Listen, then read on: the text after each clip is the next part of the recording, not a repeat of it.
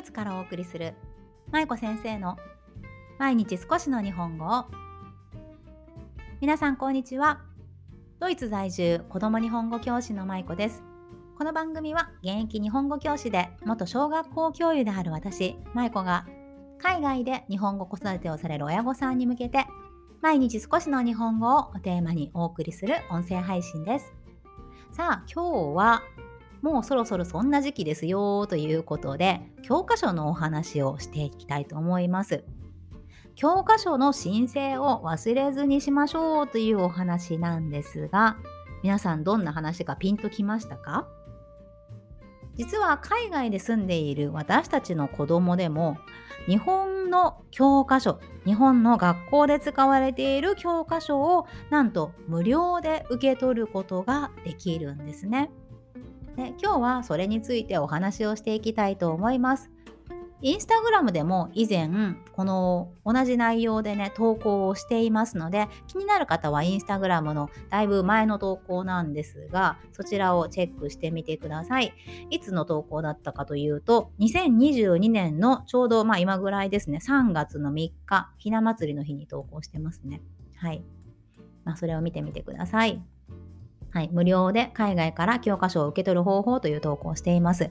はい、で教科書の申請なんですが実はこの海外で無料で海外に住んでいて無料で教科書を受けられるっていうのが、まあ、どういうことなのかそしてどんな方法で受け取るのかということをね今日はお話ししていきます。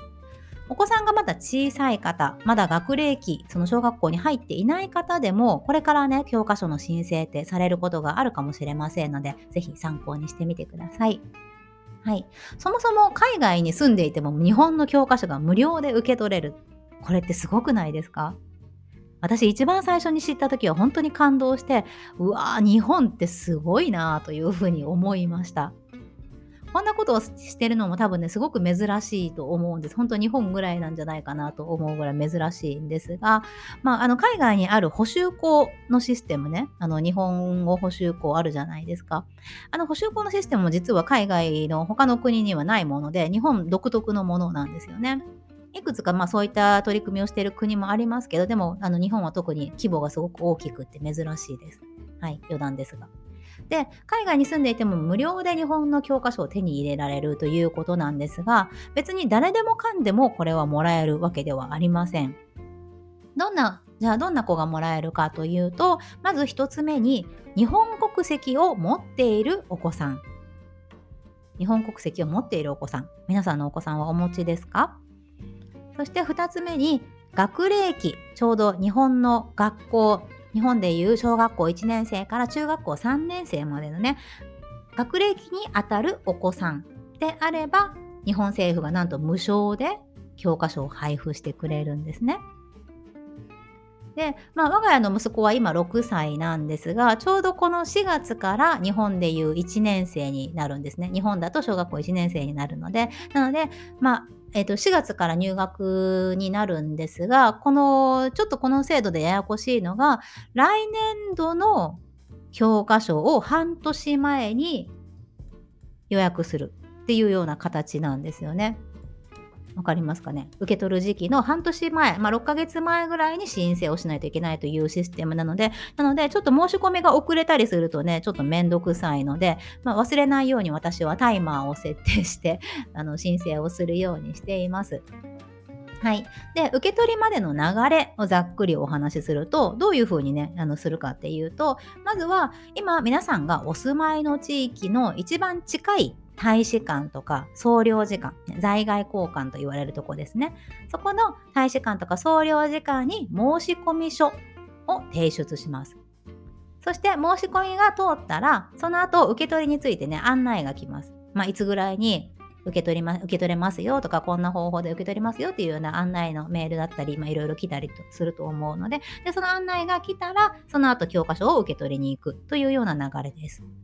で、これはただ、まあ、在外交換によってね、全然やり方とか、あの、申し込み方法とか、あのー、期限、期日がね、違うのでね、これはちゃんとお住まいの在外交換でしっかり確認された方がいいです。私だったらフランクフルトなので、フランクフルトの総領時間がありますので、そちらの方のホームページを見て、いつも申請をしています。で申し込み方法はさっきお話ししたあのフランクフルトの場合だと申し込み書に記載をするんですよね。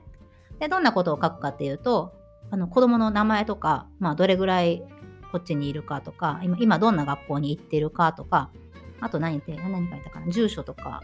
連絡先とかあの国籍があるかとか、まあ、そんな感じで別に全然難しい内容じゃなくて日本語で書くんですけれど、まあ、そういった申し込み書をあのホームページの方からダウンロードして書いてそしてメールか郵送かファックス使ってる人いるのかなファックスで提出するという流れです。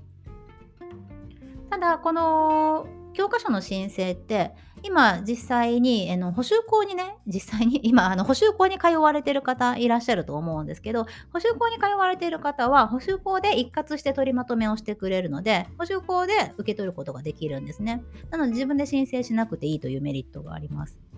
はい、私は補修校を通わせてないので自分でやらないといけないんですけど、はい。まあ、そんな感じでね教科書を受け取ることができます。で申し込み期間なんですがこれもあのちょっとその住んでいる地域によって違うんですけれど基本的には受け取りは年2回なんですね。はい、年2回です。前期と後期の2回です。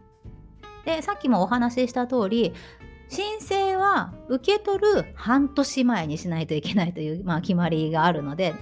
なので、例えば前期の分、前期ってあの4月から始まるね、前期ね、だいたい9月前ぐらい、夏休みまでの前期、9月、じゃあ夏休みじゃない、9月頃までか。はい。の前期の分を申し込みするのであれば、いつだ？秋ですね。その前の年の秋ぐらいにだいたい申請をするっていうような感じで、まあ半年早く申請をするんですよね。そうだからちょうど今、えー、2023年度の後期の教科書の申し込みがね最近始まっ最近というか、まあ、あの始まってるんですよね。でそれがフランクフルトの場合は来月4月の末までかな、はい、に申請しないといけないので、まあ、忘れないように申請しましょうねという話です。皆さんのお住まいの地域も多分それぞれね、あの、申し込みの期限が違うと思うのでね、確認してみてくださいね。はい。で、えーと、気をつけた気をつけ気をつけないといけないことはこの教科書がもらえるってなるとさなるとさなるとあの皆さんね例えば今1年生あじゃあ今3年生なんだけどちょっとねまだ3年生の教科書難しいから2年生の教科書が欲しいとか逆に1年生は簡単すぎるからもっと2年生の教科書とか先取りをしたいということで他の学年の教科書が欲しいと思われる方もいらっしゃるかもしれませんけどこれはもう該当している学年今日本でいう何年生にあたる学年の分しかもらえませんよというようなね規定があるのでそこは気をつけてください。でもしどうしてもね教科書が欲しい先取りで欲しいとかちょっと下の学年のが欲しいっていう場合は実は日本の、あのー、日本に帰るとえー、教科書って購入できるんですね。あの大きい本屋さんはどうかわからないけど教科書の取りまとめをしている本屋さんというのがあってそこの本屋さんに申請すると別に一般人でもあの学校の先生とかじゃなくても教科書って買うことができるんですよ。なので私もドイツに来る時に事前に実はあの小学校の教科書って買ってきたんですよね。それであの自分の私は勉強のために買ってきたんですけどでそれでそう教科書を持っています。うん。ね。まあ、なので、どうしても欲しいという方はそういう方法もあります。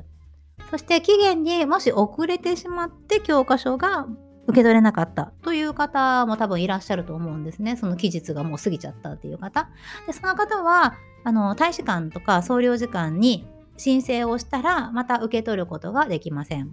ただし、この場合はちょっと追加料金がかかったりもするのかな。そうそう。あの、教科書自体は無料なんだけど、送料がかかったりとか、あのー、ちょっと多分手続きがもう1枚紙が増えたり すると思うので、ちょっとややこしいので、なので、まあ、できるだけね、その期日内に行えるようにね、できたらいいですよね。で、教科書も国語算数だけじゃなくってね、その学年が受けてる教科のもの全部、国語算数、理科社会、あと何？音楽とか図工とか生活とか体育とか、あと家庭科とか道徳とか、うん、全部もらえるので、なので、ね、それをあのぜひ利用して、そして家庭で日本語教育をするときに、まあちょっとね、音読教材として使ってみたりとか、ちょっと理科の実験を真似して一緒にお家でやってみたりとか、そういうことができるかなと思います。うん。で、この教科書を発行、発行じゃない、無償で提供してるっていう、このとってもありがたいあのサービスなんですがこちらは実はねあの昭和42年からね実は日本でやってるみたいなんですね。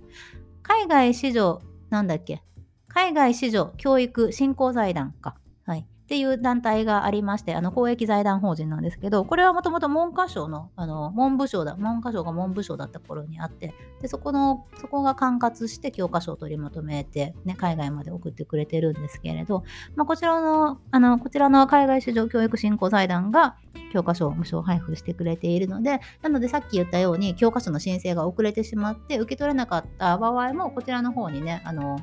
在外交換を通して申請をしてもう一回送ってもらうという形になります。でこの教科書の無償配布も昭和42年からなんとずっと続いているということで本当にありがたいですよね。ね海外にいる日本人の市場ということで当時始めた時はねもちろんその駐在とかねお仕事の関係とかで海外に住む日本の日本人市場ということで、ね、日本に日本人の子供っていうことでスタートされたと思うんですけど、今では多分我が、あの、我が、うちの息子のように国際結婚で、でも日本国籍はあってっていうようなお子さんもね、多分たくさん申請されて、ね、受け取って日本語の勉強につなげてっていうことをされていると思うので、なので、まあ、とってもありがたいし、そしてやっぱりこういう、なんだろう、